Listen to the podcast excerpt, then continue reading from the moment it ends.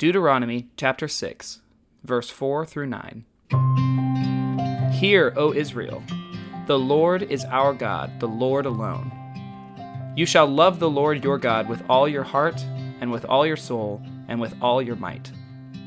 Keep these words that I am commanding you today in your heart. Recite them to your children, and talk about them when you are at home and when you are away, when you lie down and when you rise. Bind them as a sign on your hand, fix them as an emblem on your forehead, and write them on the doorposts of your house and on your gates.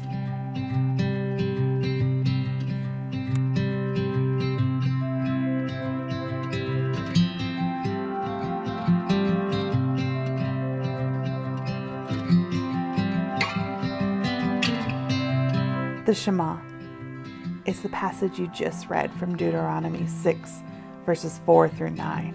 And it literally means to hear in Hebrew.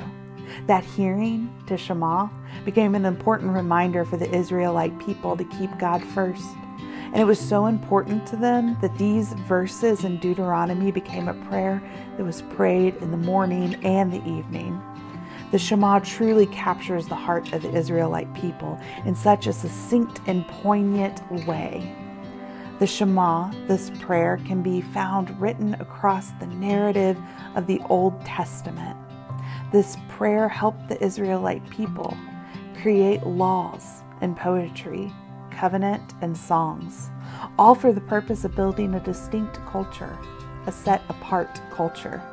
At the root of every law or song was the seed of the Shema, a prayer that would be bound to their arms and nailed to their doorposts. The narrative of the Old Testament continues to the New Testament. It is woven in the fabric of Jesus' life. Reread Deuteronomy 6 5. And hey, just for you on the podcast, I've got it for you. Hear Deuteronomy 6 5.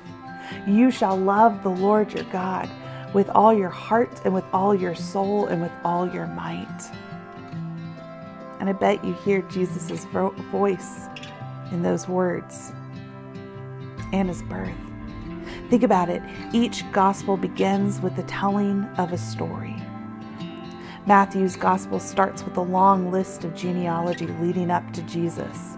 And each of those names represents an entire story that leads us to the birth of the Messiah. John's gospel begins with the philosopher's poetic summary of all the stories from the Old Testament, now woven together, leading to this obvious outcome of the birth of light, the birth of a Savior. The Hebrew people, God's chosen people, are a people of story, because in each person's story is a chance to allow God's story to be told. So, telling stories is an essential part of worship. Storytelling begins the Shabbat, or Sabbath. We, as Christ followers, are a continuation of the Hebrew people. Every time we tell a story, the story of our day, the story of our family, even a Bible story, we have an opportunity to share the story of Christ.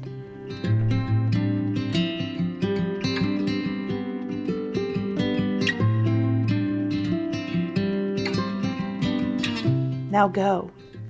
This Christmas season, may our stories each reflect the Shema, God's invitation to hear God's story.